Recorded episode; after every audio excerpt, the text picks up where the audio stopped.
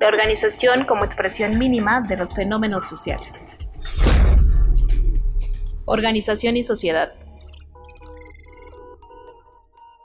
Hola, ¿qué tal? Les damos la bienvenida a Organización y Sociedad, el podcast que abarca temas relacionados con la organización desde el punto de vista teórico, empírico y metodológico. Este es parte de los proyectos de Wicameshco, una red de investigadores en ciencias sociales y humanidades dedicado a temas de, divulgación, fomento y difusión educativa, cultural, artística, científica y tecnológica, entre otros. Actualmente se encuentra abierta la convocatoria al quinto seminario de poder en las organizaciones bajo el tema Territorio, Poder y Representación, ámbitos de lucha y defensa. Para mayor información pueden ingresar a la página y redes sociales de Wicca México. Organizacionales en México, que es el Organizing. Para esto contaremos con la presencia de la doctora Magali Pérez Camacho, quien es licenciada en Administración por la Universidad Nacional Autónoma de México, especialista en Historia del Pensamiento Económico por la misma universidad, maestra y doctora en estudios organizacionales por la Universidad Autónoma Metropolitana, profesora visitante titular C del Departamento de Administración en la UAM Azcapotzalco. Es parte del Sistema Nacional de Investigadores con el nivel 1 y actualmente es miembro de la Red Mexicana de Investigadores en Estudios Organizacionales, además de ser editora de la colección de libros, documentos de posgrado en estudios organizacionales, publica por esta misma red. Ha participado en proyectos de investigación en diversas universidades relacionados con la cooperación empresarial de la PyME y la cooperación internacional para el desarrollo, de los cuales se han derivado artículos y capítulos de libros sobre dichos temas. De igual manera, la doctora Pérez ha escrito diversos artículos y ponencias relacionados con el desarrollo de cualdeas y las políticas públicas del cambio climático como fenómenos del carácter organizacional. Asimismo, ha sido ponente, panelista y conferencista en diversos eventos académicos nacionales e internacionales. Y bueno, pues le damos las gracias por aceptar la invitación a, grabar este podcast. Y, y, bueno, pues en principio queremos preguntarle, bueno, ¿qué es esto del organizing y cómo se desarrolla su estudio en el campo de estudios de la organización? Bien, hola, muchas gracias a Eric y a Talía por la invitación que me hacen. Este, en general, eh, me parece atractivo hacer la difusión precisamente de estos temas que a veces son poco estudiados, al menos desde el punto de vista, digamos así, del eh, ámbito eh, latinoamericano y mexicano, ¿no? Entonces, este, para mí es un gusto y es un honor estar aquí con ustedes. Bueno, plasmando las dos preguntas que, que me señalas, ¿no?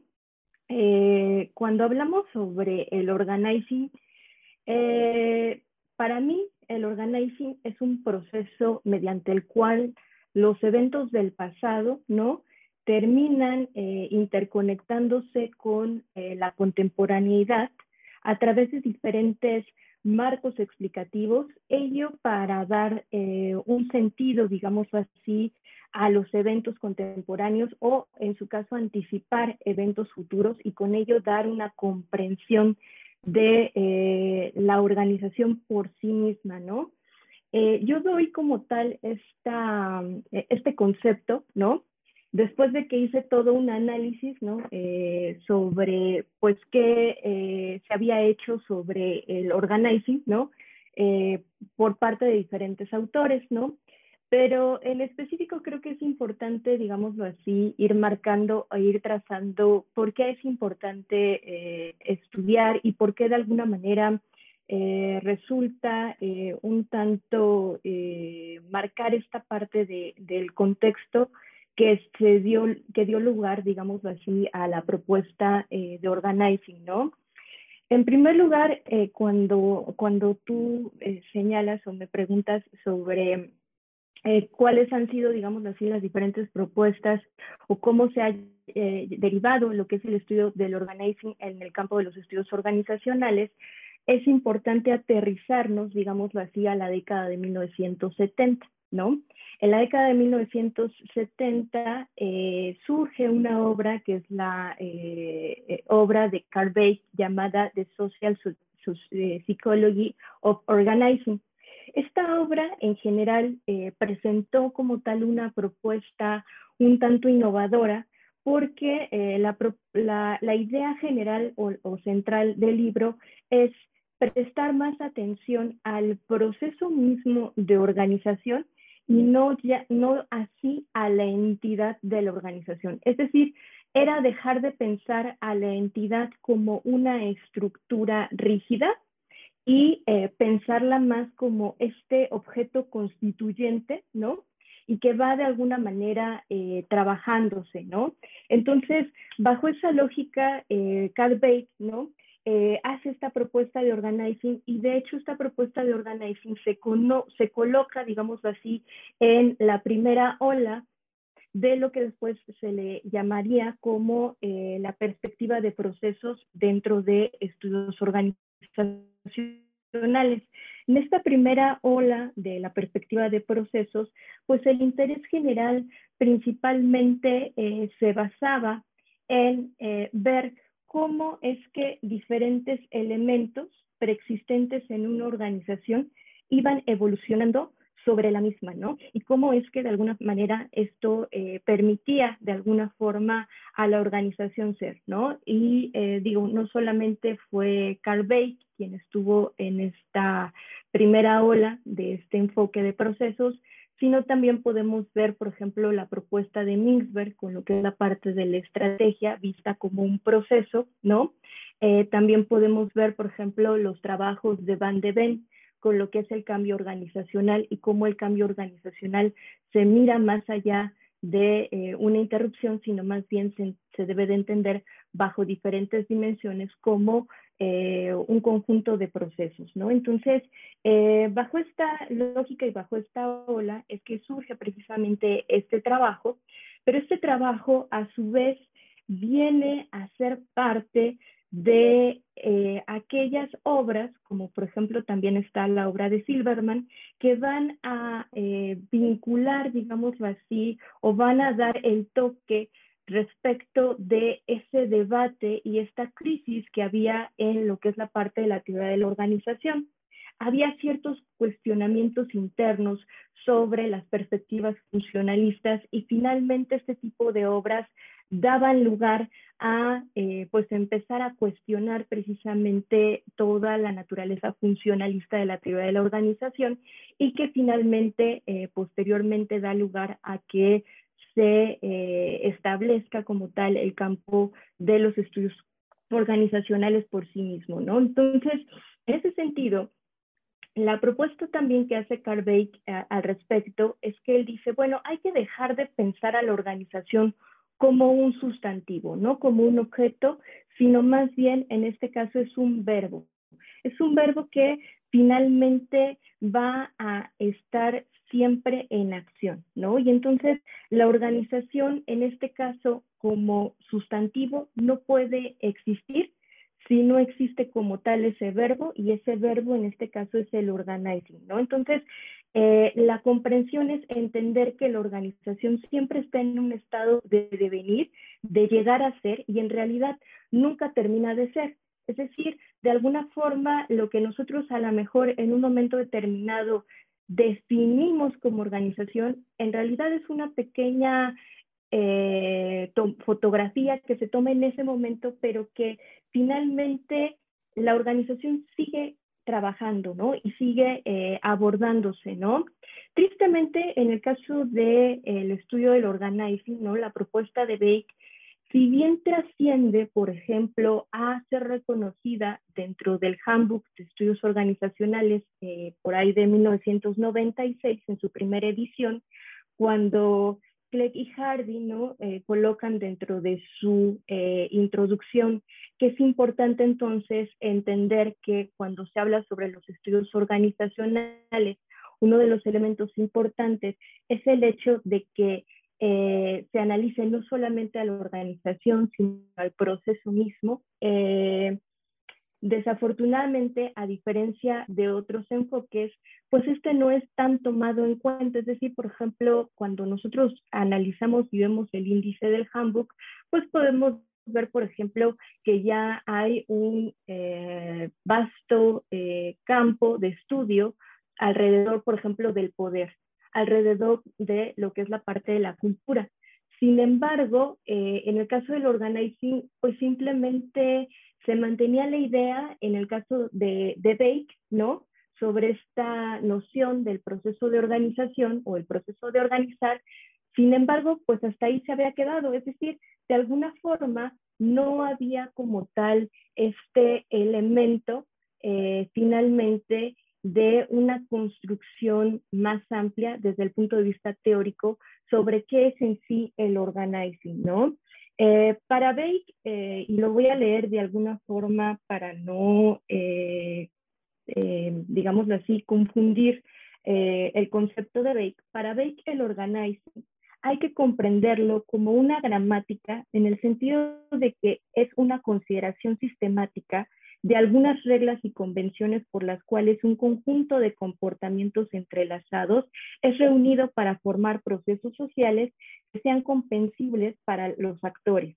Es también una gramática en el sentido de que consiste en reglas para confirmar variables y vínculos causales en estructuras de significado, llamadas posteriormente mapas causales, que sintetizan las experiencias recientes de las personas que son organizadas. Bueno, es una, eh, digámoslo así, es una definición un tanto compleja. Sin embargo, eh, en pocas palabras, lo que Bake nos trata de decir en este sentido es que las organizaciones finalmente son la estructuración de ciertos eventos. Es decir, hay ciertos eventos que marcan a las organizaciones y esos eventos finalmente permiten construir un sentido sobre de ellas. Es decir, de alguna manera esa construcción de sentido es lo que finalmente va a permitir que se estructuren las organizaciones, ¿no? Entonces, de alguna forma, eh, lo que busca, digamos así, la organización al, al tener estos eventos, darles ese sentido y construir a través de ese sentido ciertos marcos, es finalmente, ¿no? Eh, disminuir la ambigüedad y la incertidumbre que se vive siempre en el presente. ¿no? Entonces, casi siempre entonces la razón de generar una organización, de acuerdo a Bates, es precisamente porque hay que disminuir esta parte de la incertidumbre, esta parte de la ambigüedad, y eso se da a través de la creación de sentido, ¿no? Para Bake ese es uno de los elementos importantes. Y a lo mejor eh, suena un tanto, eh, vuelvo a decir, eh, complejo lo que estoy tratando de explicarles, pero no es otra cosa más que eh, pensarlo, si lo pensamos inclusive así lo piensa Beck en términos evolutivos, ¿no? Hay que pensarlo desde un punto de vista, eh, digámoslo así, de, ciertos, de ciertas fases que surgen en la organización y finalmente eso es lo que permite que la organización vaya actuando, ¿no? Entonces, por ejemplo, ¿no?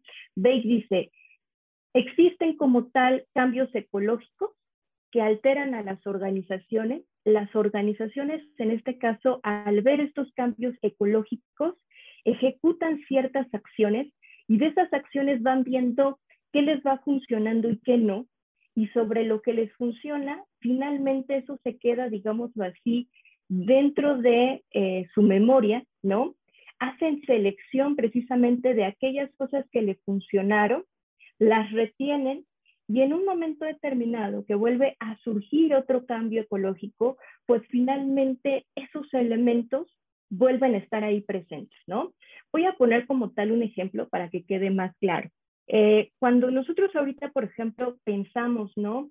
En aquellas empresas que en algún momento determinado ¿no? Estuvieron, eh, digámoslo así, padeciendo lo que fue eh, la epidemia de lo eh, que era el virus H1N1. Cuando estas empresas de alguna forma se enfrentaron a ese cierre que hubo con este virus, pues de alguna manera tomaron ciertas previsiones, sabían que pues había que entonces llevar a cabo medidas de sanidad, eh, tener ahí lo que es la parte del gel, utilizar cubrebocas, etcétera, etcétera, etcétera, ¿no? Entonces, había ciertas medidas que finalmente en esa epidemia se tomaron eh, en cuenta. ¿Qué pasa ahorita con lo que es la parte del COVID? ¿no? Eh, con lo que era la pandemia del COVID. Cuando llega a México esta, esta pandemia, pues finalmente muchos de los empresarios que habían eh, eh, experimentado esta epidemia, ¿no? De esta gripe, tomaron como remembranza esto, ¿no? Es decir, de alguna manera para ellos les fue lógico que iban a tener que comprar gel, que iban a tener que comprar cubrebocas. Claro, nunca seguramente se imaginaron, eh, digámoslo así, esta situación que duró aproximadamente dos años, porque finalmente en la eh, anterior epidemia de gripe, pues de alguna forma eh, fue algo mínimo, ¿no? Prácticamente fue alrededor de un mes en el cual se vivió como tal el cierre un tanto de las actividades normales que se tenían y solamente eso, ¿no? Entonces, finalmente, este tipo de acciones para ellos les generó un cierto grado de, de, certidumbre sobre qué tenían que hacer y cómo prepararse en un momento determinado. Reitero, esto para aquellas empresas que ya habían pasado por un evento relativamente similar, ¿no? Entonces, ese evento relativamente similar les hizo sentido para poder actuar. Voy a poner otro ejemplo porque a lo mejor entre mi interrupción de cómo se llamaba el virus pudo haber generado eh, confusión. Vamos a pensar, por ejemplo, qué sucede cuando, eh, por ejemplo, pasó la crisis eh, económica de 1994, ¿no? muchas de las empresas lo que empezaron a hacer, dado que hubo una especie de devaluación, ¿no? Aquellas empresas que empezaban, por ejemplo, a, eh, o tenían la necesidad de exportar, digo, de importar mercancías, ¿sí? Lo que hicieron fue, en este caso, comprar muchas mercancías, ¿no? Con la lógica de decir, ah, bueno, pues sabes qué, de alguna manera yo compro ahorita, este, me estoy previendo porque estoy viendo que el dólar está subiendo, ¿no? Eso pasó en la, en la crisis del 94. Pero ¿cuál fue el resultado para algunas de estas empresas que hicieron esta previsión? Pues que finalmente los consumidores a veces no tenían el suficiente dinero para comprar en ese momento esas mercancías y mejor se esperaban. Entonces, ese, ese gasto que hicieron en ese momento para ellos fue muy difícil compensarlo porque obviamente no había la suficiente demanda, ¿no? ¿Qué es lo que pasa entonces ahora, digamos así, que viven ya otras crisis? Si lo toman con, cierto, eh, con cierta sabiduría, ya el comprar lo que son mercancías importadas, ya no, eh, digamos así, compran de más, compran lo que realmente piensan que se va a demandar, ¿no? Porque finalmente, pues de nada les va a servir comprar de alguna manera mercancías más baratas, esperando que a lo mejor el dólar esté eh, más alto, ¿no? Y que de esa manera puedan obtener algún beneficio, ¿no? Entonces, desde esa perspectiva, estos actuares por parte de las organizaciones son las que finalmente van generando y van constituyendo a las propias eh, organizaciones y las van significando, ¿no? Eh, esa es como también otra de las grandes diferencias que trata de hacer Bake sobre eh, su propuesta de organizing, porque finalmente a lo mejor una de las críticas que se le, pudiera, se le pudiese hacer es, ah, bueno, pues es que en realidad lo que yo estoy viendo ahí es un proceso de aprendizaje, ¿no? Este, tengo un evento, aprendo de él, y sobre de él ya reaccionó a nuevos eventos. Pero va más allá de eso, va más allá porque finalmente involucra construir lo que son marcos, ¿no? Eh, que de alguna manera eh, le dan un cierto grado de simbolismo a esos eventos, ¿no? Entonces ya no solamente es el aprendizaje, sino es la parte simbólica que está dentro de ellos, ¿no? Entonces, bueno, eso, eso surge con lo que es la parte de Bake, ¿no? Que es, digámoslo así, eh, el que de alguna manera tiene el mayor reconocimiento. Pero finalmente, también cuando se habla eh, sobre lo que es la parte del organizing, ¿no? Eh, también hay otros autores que si bien es cierto, de alguna manera han hecho ciertos trabajos, eh, sobre lo que es la parte del organizing, creo que hay algunos que es importante eh, retomarlos porque finalmente hacen eh, toman ciertas ideas de Bake, ¿no? Y entonces esto de alguna manera permite eh, ir construyendo un campo de estudio sobre lo que es la parte del organizing, ¿no? Una de las autoras que retoma un poco a Bake solamente como para decir, bueno, esta es la propuesta de Bake, pero yo entiendo por organizing esto, es eh, Bárbara Sarniaska, ¿no? Bárbara Sarniaska inclusive tiene un libro que se llama A Theory of Organizing, ¿no? Y en este libro lo que esta autora nos, nos, presenta es, bueno, ¿cuál es su concepción en sí de la organización, ¿no? Para Sarniaska, la organización es un constructo social, ¿no? Y en ese constructo social, para ella, lo que es la parte del organizing, este proceso de organización, implica principalmente que todas las acciones colectivas que se lleven a cabo, ¿sí?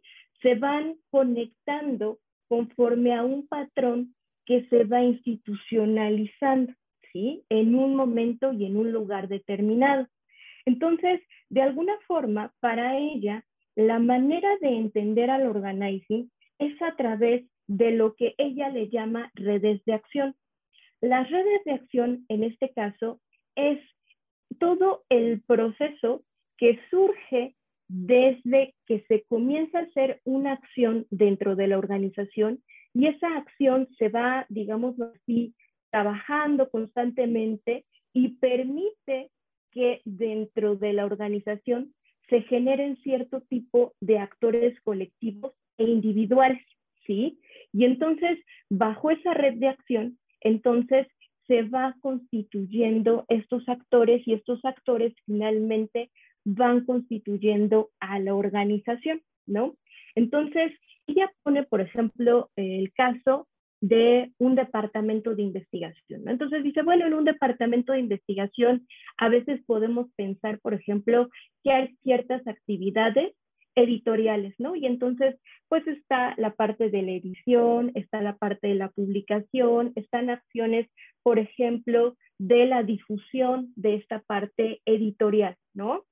Todas estas acciones que se comienzan a hacer alrededor de la actividad editorial, finalmente van a constituir eso, van a constituir en sí a el rol del editor, ¿no? Van a constituir como tal a ese actor o actor colectivo que trabaja o constituye todo lo que es la parte editorial de ese departamento de investigación.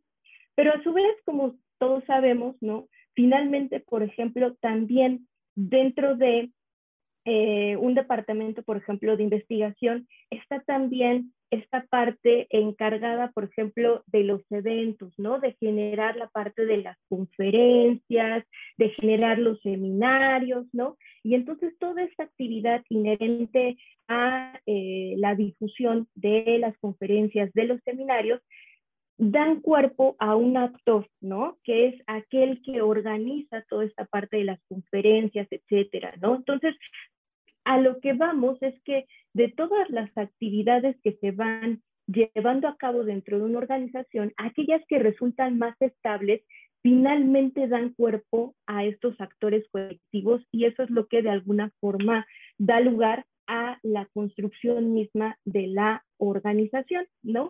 Porque inclusive Bárbara Sarniasca se pregunta, ¿no? ¿Qué pasa, por ejemplo, cuando tenemos estas prácticas inherentes, por ejemplo, al outsourcing, ¿no? En donde pues los empleados son contratados, ¿no? Para hacer, por ejemplo, la limpieza en otra, en otra, en otro departamento o en otra empresa, ¿no? Es ese empleado a dónde pertenece finalmente. ¿Pertenece a la empresa de outsourcing o pertenece en este caso a la empresa en donde está llevando a cabo la tarea, ¿no? Entonces, dice, bueno, lo más sensato en este caso es pensar en lo que es la parte de las acciones, más allá de esas estructuras tan cerradas que a veces pensamos eh, o entendemos por lo que es la parte de las organizaciones, ¿no? Porque finalmente son las acciones las que en el momento en el que se comienzan a institucionalizar, ¿no? Son las que constituyen a la organización. Entonces, esa es como tal la propuesta que da Bárbara Sarniaska. Otro de los autores que también habla precisamente y utiliza a Bake para generar su propia eh, idea o propuesta sobre eh, la comprensión misma de la organización es Thor ¿no? Thor eh, nos habla precisamente en su libro Entendiendo a la organización como un proceso, ¿no? Que eh, pues finalmente lo que es, digámoslo así, la, eh, la organización desde esta perspectiva, ¿no? Es finalmente un enredo de ciertos factores humanos y físicos, ¿no? Que se dan, que tienen una constante interacción. Él utiliza diferentes teorías, no solamente utiliza la de Carl utiliza también, por ejemplo, la teoría del, eh, del actor Red, por ejemplo, para entender qué es la organización. Pero eh, finalmente, él lo que entiende con lo que es la parte del organizing es que es un flujo, es un devenir constante de ciertos eventos y esos eventos finalmente dan como resultado este, dan como resultado, ¿ok? La parte inherente, ¿no? A eh, la experiencia misma de la organización. Es decir, los eventos finalmente, reitero, se convierten en experiencias y sobre esas experiencias, ¿no? Existen ciertos eventos que de alguna manera permiten o generan una potencialidad para que la organización siga funcionando y siga fluyendo, ¿no? Entonces, él utiliza precisamente a Bake con esta idea, ¿no? Finalmente sobre cómo los eventos permiten generar el sentido hacia la contemporaneidad de la organización, pero a su vez también le coloca otra propuesta que es la propuesta de un filósofo que se llama eh, Alfred Whitehead, Alfred Whitehead en este caso dice, bueno, es que en general cuando nosotros pensamos en procesos, hay que entender que estos procesos finalmente se construyen, se constituyen a través de ciertos eventos, pero estos eventos tienen la posibilidad de tener una potencialidad para afectar el futuro, ¿no? Y entonces esta potencialidad de afectar al futuro es lo que permite de alguna manera ir constituyendo a la organización. Y posteriormente a esto dice, bueno, finalmente también estos eventos tienen como tal la posibilidad de establecer una estabilidad en el presente, ¿no? Eso es lo que dice Whitehead y al final, pues de alguna forma, esa es la idea o la concepción finalmente que tiene Thor ¿no? Sobre esta parte de cómo se va eh, constituyendo una organización y finalmente esta parte del proceso de organizing, ¿no? Ahora bien, es muy curioso porque en el caso de Bárbara Sarniaska y de Thor Hermes, ¿no? Finalmente ellos eh, establecen como tal un libro que por cierto recientemente se, se, volvió a reeditar, que es este, ¿no? Que es eh, la teoría del actor red y, la, y el organizing, ¿no? Entonces hacen este vínculo y es muy curioso porque finalmente, eh, digamos así, tanto Bárbara Sarniaska como Thor Hermes utilizan eh, una propuesta que es la propuesta de la teoría del actor red para entender cómo se van constituyendo lo que son las organizaciones, es decir, este devenir. Ellos de alguna forma dicen, bueno, la teoría del actor red nada más nos va a servir como una herramienta para demostrar que existe este proceso de organización, ¿no? Porque finalmente cuando nosotros hablamos sobre la teoría del actor red, ¿no?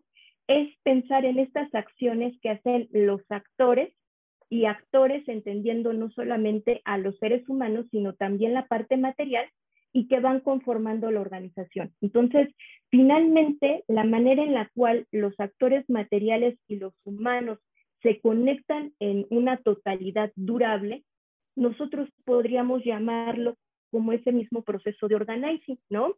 Eh, ellos no lo, digamos así, lo interpretan desde esa perspectiva, eh, o hay que entenderlo desde esa perspectiva. Y finalmente, eh, reitero, la teoría del actor red, ellos lo utilizan solamente como esta herramienta para entender entonces cómo se da ese devenir, ¿no? Este, ese llegar a ser dentro de las organizaciones. No hay más bajo esta situación. Por último, hay otros autores eh, que vienen de la Escuela de Canadá, de la EX de Montreal, estos autores hablan sobre la comunicación como constituyente del organizing. Ellos eh, nuevamente retoman de alguna forma a Bake para decir, bueno, eh, se genera como tal dentro de las diferentes acciones el sentido, pero ese sentido finalmente hay que entender que involucra una eh, comunicación. Entonces, las organizaciones, dicen ellos, están basadas en la comunicación y el lenguaje. Y entonces, en este caso, al organizing hay que mirarlo como ese flujo de comunicación y lenguaje que se da en las organizaciones y que permiten de alguna manera estabilizar a la propia acción de la organización, ¿no? Y entonces, bajo esa lógica, es que eh, de alguna manera eh, van dándole esta situación de entender al organizing como eh, la comunicación, como que la organización se constituye a través de flujos de comunicación y esos flujos de comunicación finalmente es lo que da sentido. Por último, hay una última propuesta ¿no? de Hannon. Eh, él habla precisamente sobre que el organizing también se puede comprender desde el punto de vista fenomenológico, porque finalmente cuando hablamos sobre esta parte de la construcción de sentido, podemos utilizar, por ejemplo, la herramienta de la fenomenología, ¿no? Y entonces en esta lógica de, presentar a la fenomenología, ¿no? Es también, así como la teoría del actor red, ¿no? Es como esa herramienta que nos va a permitir a nosotros entender cómo es que se construye ese sentido dentro de las organizaciones y sobre de ello entonces comprender cómo es que eh, se dan las acciones dentro de eh, la organización. Finalmente, con todo esto que les conté, eh, yo traté, ¿no? Con lo que es la parte, digámoslo así, de ver tanto las diferencias como ciertas similitudes que había entre las diferentes propuestas que ahorita les acabo de comentar. Finalmente yo aterricé este concepto que en un principio les, manejaba, es decir, si se dan cuenta, todas las teorías finalmente hablan sobre eventos, ¿no? Eh, porque si bien, por ejemplo, Bárbara Sarmiasca nos habla sobre acciones, pues esas acciones no se dan más que dentro de eventos, ¿no? Entonces, finalmente, casi todas las teorías que eh, hemos ahorita abordado, pues sí hablan sobre estos eventos y estos eventos, eh, de alguna manera, ¿no? se constituyen siempre desde el punto de vista del pasado y el presente. Siempre estamos en este ejercicio de hay que voltear a ver al pasado para poder entonces dar respuesta a esas incertidumbres y esas ambigüedades que se dan en el presente o en la contemporaneidad, ¿no?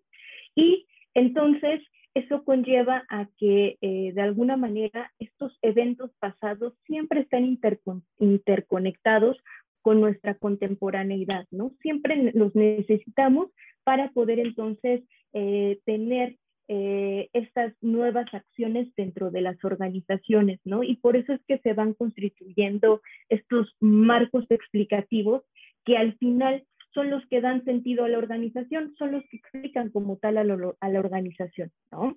Entonces, eh, pues de alguna forma, esa sería como tal lo que yo podría decir sobre, bueno, cuál es la definición como tal de organizing y eh, pues toda, digámoslo así, la constitución que se ha ido haciendo alrededor de este tema, ¿no? Que finalmente, como ustedes observan, eh, todavía falta bastante como para eh, trabajarlo, ¿no? Es un campo que de alguna manera requiere atención. Organización y sociedad. Muchas gracias, Maggie. bastante extenso el tema del organizing. Eh, la siguiente pregunta sería, ¿cuáles fueran tus hallazgos con relación al organizing en el caso de la ecoaldea? Bueno, em, en el caso de, cuando yo estudié eh, la ecoaldea, hay que eh, em, cuando yo me metí al tema de las ecoaldeas, ¿no? Es un tema que es muy poco estudiado. En realidad, prácticamente eh, hacía remembranza, ¿no? Hace poco, eh, en una pequeña presentación que también tuve, eh, que pues prácticamente de lo que yo en ese momento había encontrado sobre qué se había estudiado sobre las ecoaldeas dentro de una base de datos pues solamente encontraba como unos 200, 250 trabajos, ¿no? Dentro de ellos no todos eran artículos eh, de investigación, muchos eran artículos de difusión. Entonces, en ese sentido, cuando yo me pregunté, bueno, ¿qué se había estudiado en el campo de los estudios de la organización eh, sobre lo que es la parte de las ecualdeas? Solamente había como tal, a lo mucho, dos artículos, ¿no? Este, uno hablaba, por ejemplo, sobre la parte de la identidad y otro hablaba sobre otro elemento sobre el significado que se le da a la alimentación dentro de las ecualdeas, ¿no? Eh, pero en sí, pues dado que no se había estudiado nada acerca de las ecualdeas dentro del campo de estudios de la organización, pues mi primera reacción fue, bueno, lo que hay que hacer es eh, pensar cuáles son las características organizacionales que tiene como tal eh, esta ecualdea y entonces había que pensar a la ecualdea como una organización. Entonces, bueno, se hizo ese trabajo de pensar a la ecualdea como una organización y entender entonces esas características organizacionales. Es decir, de alguna forma eh, entender cuáles eran sus órdenes normativos, cuáles eran a lo mejor eh, la parte inherente al uso de tecnología, qué pasaba, por ejemplo, respecto a las relaciones de género, ¿no? Y si bien todo eso me daba como tal un panorama sobre cuál sería la forma de organización de la ecualdea, esto finalmente resultaba muy estático, ¿no? Porque de alguna forma solamente me avisoraba ciertas características que tenían las ecualdeas, pero no en sí me permitía a mí entender cómo es que finalmente, ¿no? Se organiza como tal una ecualdea, es decir, cómo se ha estado organizando una ecualdea, ¿no? Entonces, eh, bajo ese sentido, lo que a mí como tal eh, me permitió el organizing era darle respuesta a esta, esta pregunta, ¿no? ¿Cómo se ha organizado? Es decir, de alguna forma, yo lo que quería ver era finalmente qué era en sí lo que ahorita yo estaba viendo como una ecualdea. Y esto era importante porque finalmente eh, también hay que decirlo, cuando yo estudié las ecualdeas, sí las estudié de manera general, ¿no? Las comprendí de forma general, hice un análisis eh, sobre de ella, empecé a rastrear diferentes casos y sobre de ellos empecé a eh, trabajar estas características y a definir estas características organizacionales, pero finalmente cuando yo me encuentro con la necesidad de hacer el análisis de una de ellas, ¿no? Eh, la más antigua, en el caso de México, eh, que es Huehuecoyotl, ¿no? finalmente este cualdea está pasando por una crisis, ¿no?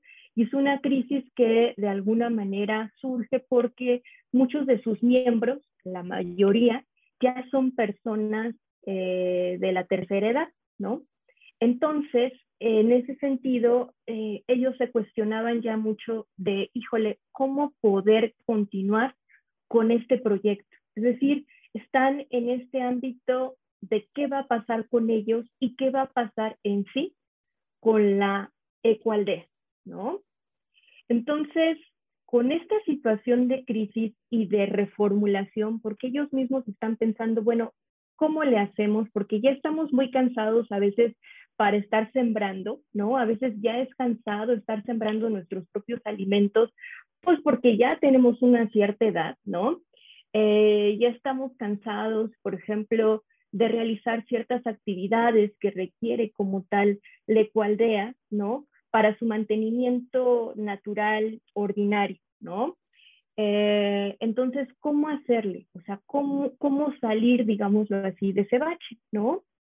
Finalmente, esta eh, ecualdea aproximadamente tiene como unos, ya casi va a cumplir los 40 años, ¿no? Ahorita para estas fechas ya, ya yo creo que ya va a cumplir como unos 40 años pero, y es toda, prácticamente es toda, casi toda una vida, pero finalmente los miembros de esta ecualdea, al momento de que la constituyeron, eh, ya traían una cierta historia, es decir, ya traían un bagaje que eh, se va desde la eh, época del 68, ¿no?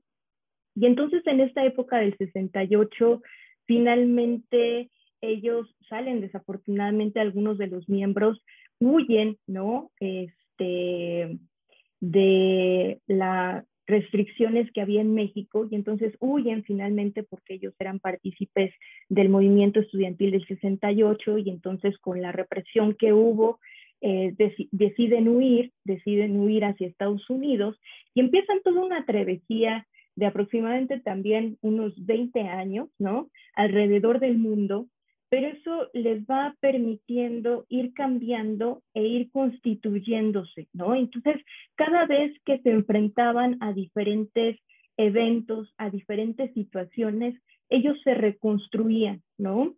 Entonces, eh, yo lo que encontré finalmente en el caso de la Ecualdea que yo estudié, que, que fue Huehuecoyutul, es esta parte inherente a la, a la reconstitución. Es decir, de alguna forma, eh, si bien ahorita ellos se encuentran como tal en una crisis y que no saben si eh, se deban de seguir llamando Ecualdea o no, finalmente la organización sigue. Es decir, siguen los mismos miembros teniendo los mismos objetivos, que en este caso es una vida alternativa al sistema, ¿no?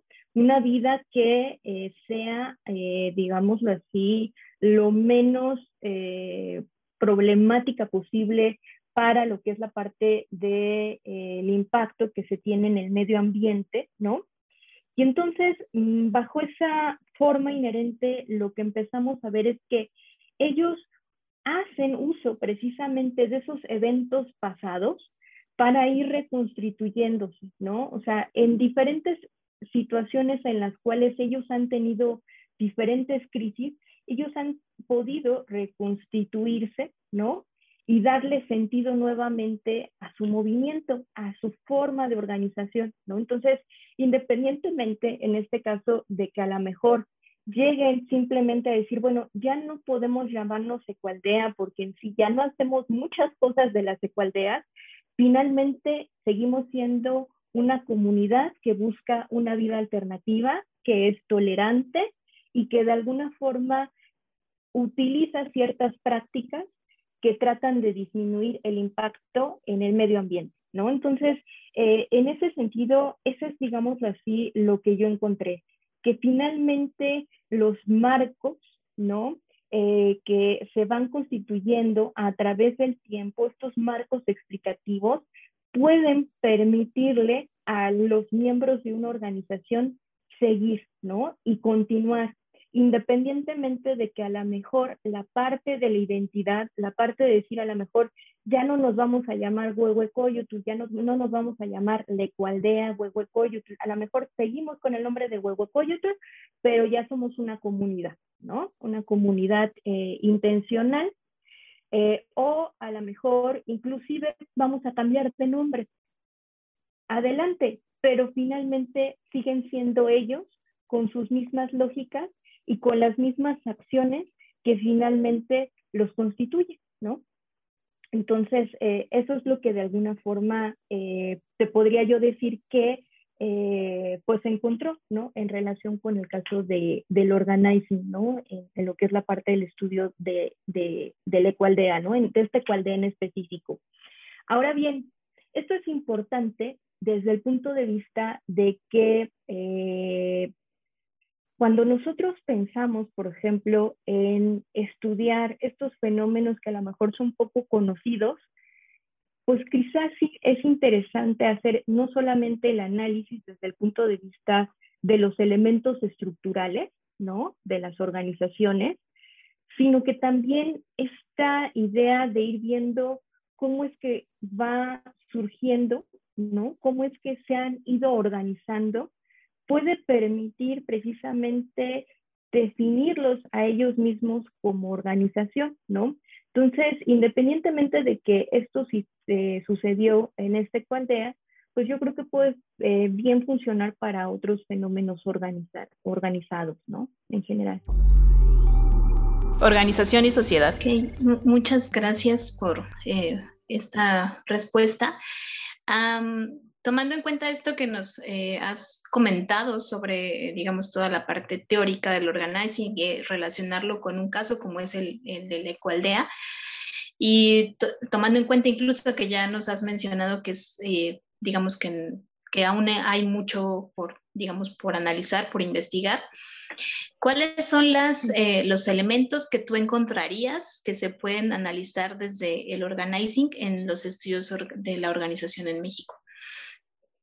Ok, bueno, pues en general, mm, como lo comentaba antes, ¿no? Eh, realmente en México se ha hecho muy poco sobre el análisis del organizing. En general, por ejemplo, si pensamos en el posgrado de estudios organizacionales, a lo mucho yo creo que hay como dos o tres tesis que han abordado el organizing y eso es todo, ¿no? Una de ellas, por ejemplo, lo aborda precisamente con la propuesta de Bárbara Sarniavska, utiliza la propuesta de Bárbara Sarniavska y utiliza eh, la metodología que ella trabaja sobre la parte narrativa como para darle eh, sentido ¿no? a, lo que eh, se abordaba en este caso sobre organizing en esta tesis, ¿no? creo que, digámoslo así, cuando se habla sobre, bueno, ¿qué, qué seguir estudiando sobre el organizing? Yo creo que más bien, pues es seguir como tal teorizando, pero creo que es ir un poquito más allá. Es pensar precisamente en abonar no solo a lo que es la parte del organizing, sino abonar a estas propuestas nuevas, ¿no?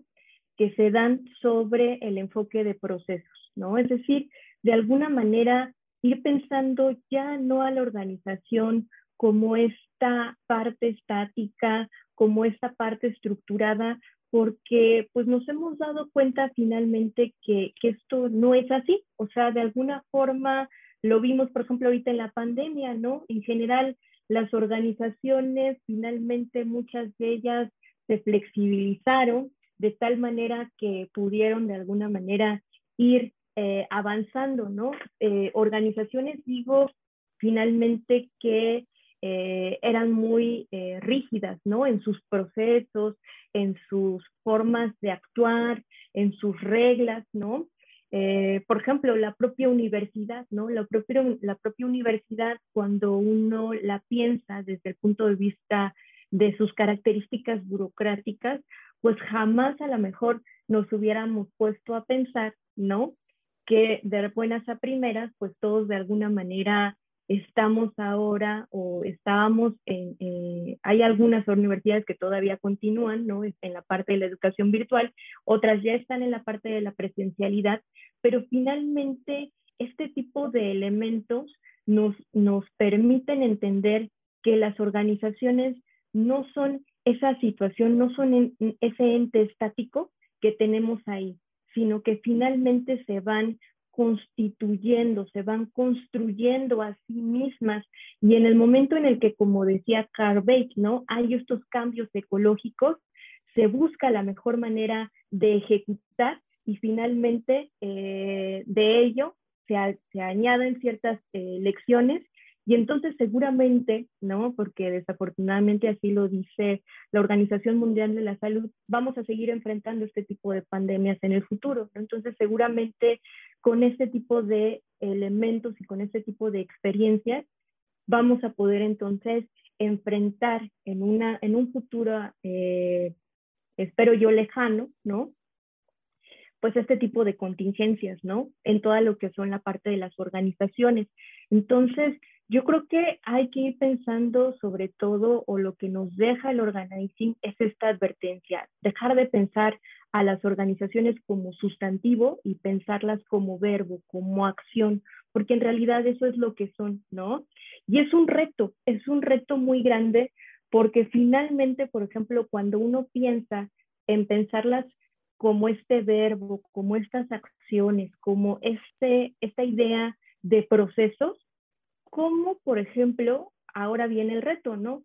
Pensar cómo salirnos de esta lógica de un proceso lineal, ¿no? Porque a veces, por ejemplo, pensamos en procesos y entonces pensamos en efectos y en causas y en acciones, pero todas son lineales. Pero en, en, la realidad esto no es así, ¿no? Es decir, de alguna forma hay diferentes eh, causas, ¿no? Hay diferentes efectos y eh, de alguna manera esto eh, va generando, pues, cambios, ¿no? Que no necesariamente van, digámoslo así, siendo lineales. Es decir, la historia no es lineal y los eventos tampoco lo son. Entonces, como un evento que a lo mejor pasó en determinado momento me puede servir, ¿no? Este, yo creo que ese es como que, como que el mensaje porque pudiéramos empezar a, a, a tener, más que pensar a lo mejor en beta, yo creo que más bien es un trabajo de ir sensibilizando, ¿no? De ir metiendo este discurso sobre eh, una concepción de proceso, sobre una concepción de eh, la constitución, del devenir de las organizaciones, ¿no? Yo creo que más allá de, esta situación, podría yo pensar en este tipo de situaciones. Ahora, por ejemplo, eh, si lo pensamos ya desde un punto de vista un poquito eh, más allá, ¿no? De esta sensibilización que se pudiese hacer en el campo de los estudios organizacionales en México para ir entendiendo, porque finalmente, por ejemplo, cuando digo sensibilización es porque finalmente este enfoque sobre procesos ya ha ido teniendo su, eh, digámoslo, trascendencia en el, a nivel internacional, ¿no? Hay un handbook actualmente que es el Handbook of Process Organization Studies, ¿no? Que es este, que es el primerito que se ha este, hecho precisamente sobre todo lo que se ha hecho sobre el enfoque de procesos, ¿no? Entonces, al final, eh, pues ya nos llevan eh, una buena delantera, ¿no? Porque cuando hablamos sobre el handbook no es de que solamente esto se haya hecho sobre procesos, es que en realidad ha habido otros elementos, otros trabajos y finalmente se ha constituido esto como resumen, ¿no? Como para entender qué es esto del enfoque de procesos, pero hay, hay más allá, ¿no?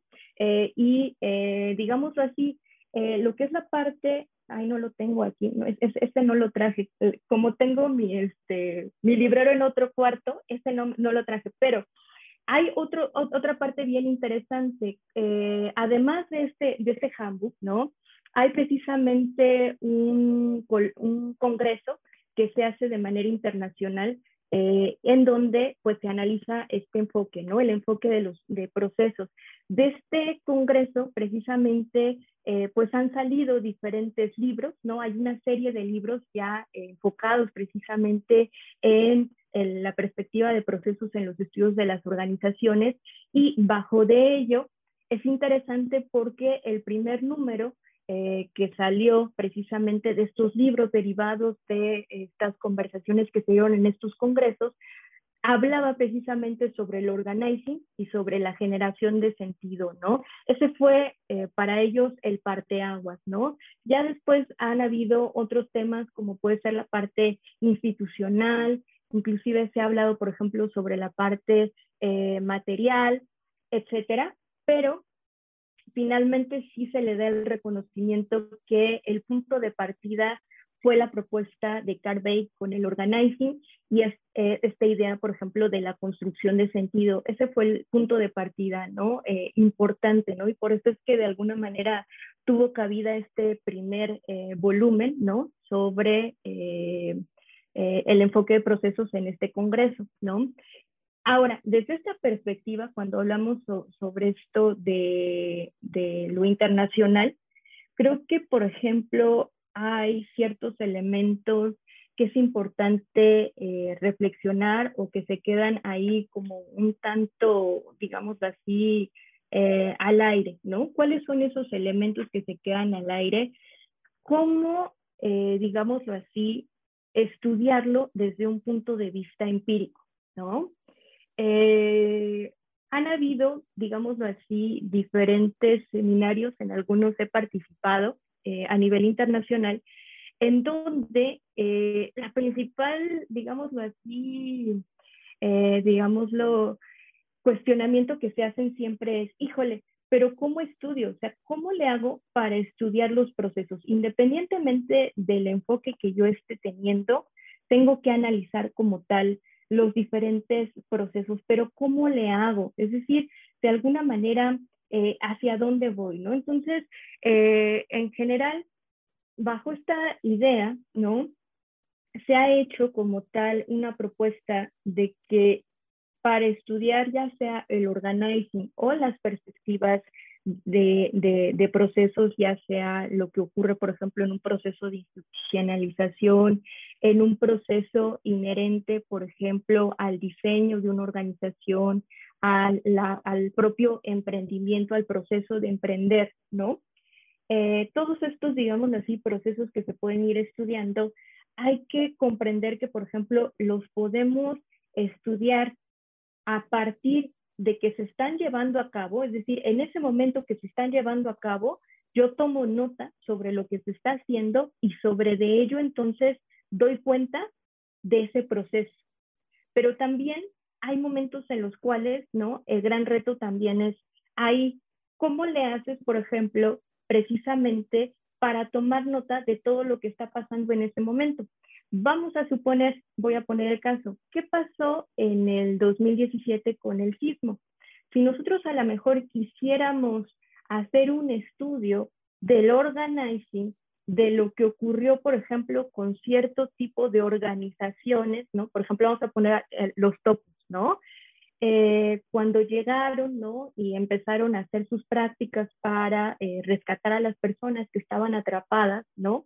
En los edificios, cómo hacerle para empezar a ver eh, lo que está haciendo a lo mejor eh, eh, esta persona que está de alguna manera dando indicaciones sobre cómo remover los escombros, esta persona que está indicando sobre, o que está haciendo acciones inherentes a tratar de ver con monitores qué es lo que está ocurriendo, si encontramos o no, por ejemplo, la parte de la temperatura, porque ese era un punto importante, ¿no? Veían con ciertos escáneres a ver si había eh, una temperatura y si había temperatura, entonces quería, decir que a lo mejor sí había una persona ahí atrapada y que entonces importante sacarla.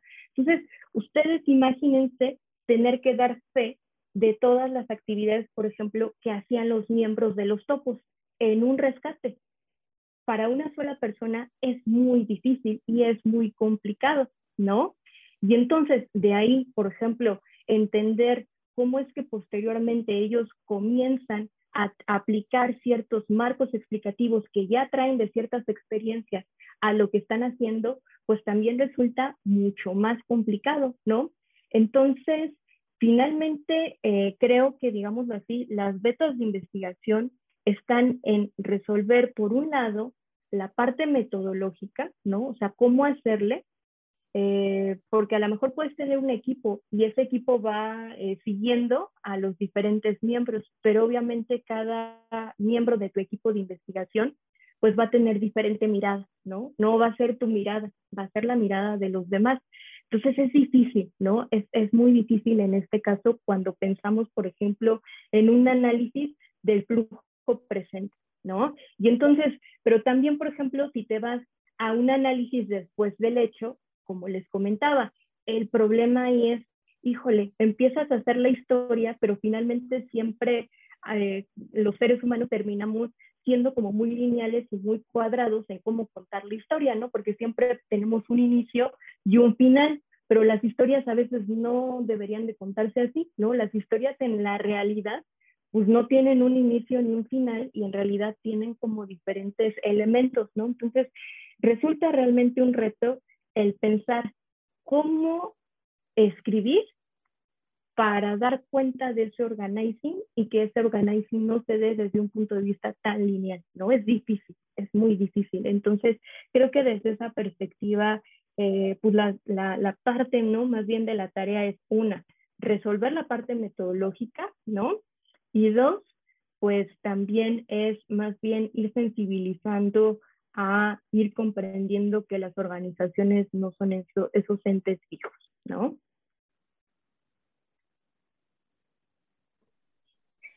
Sí, eh, bueno, como podemos ver, este tema del organizing y también del, del, estudio de los procesos es bastante extenso y hay mucho por trabajar, ¿no? Y entender como la importancia que puede tener esta este enfoque de, análisis para entender muchos eh, eh, fenómenos que suceden dentro de las organizaciones, ¿no? Y como de tener esta capacidad de, explicarlos, de entenderlos pero también como de investigarlos, ¿no?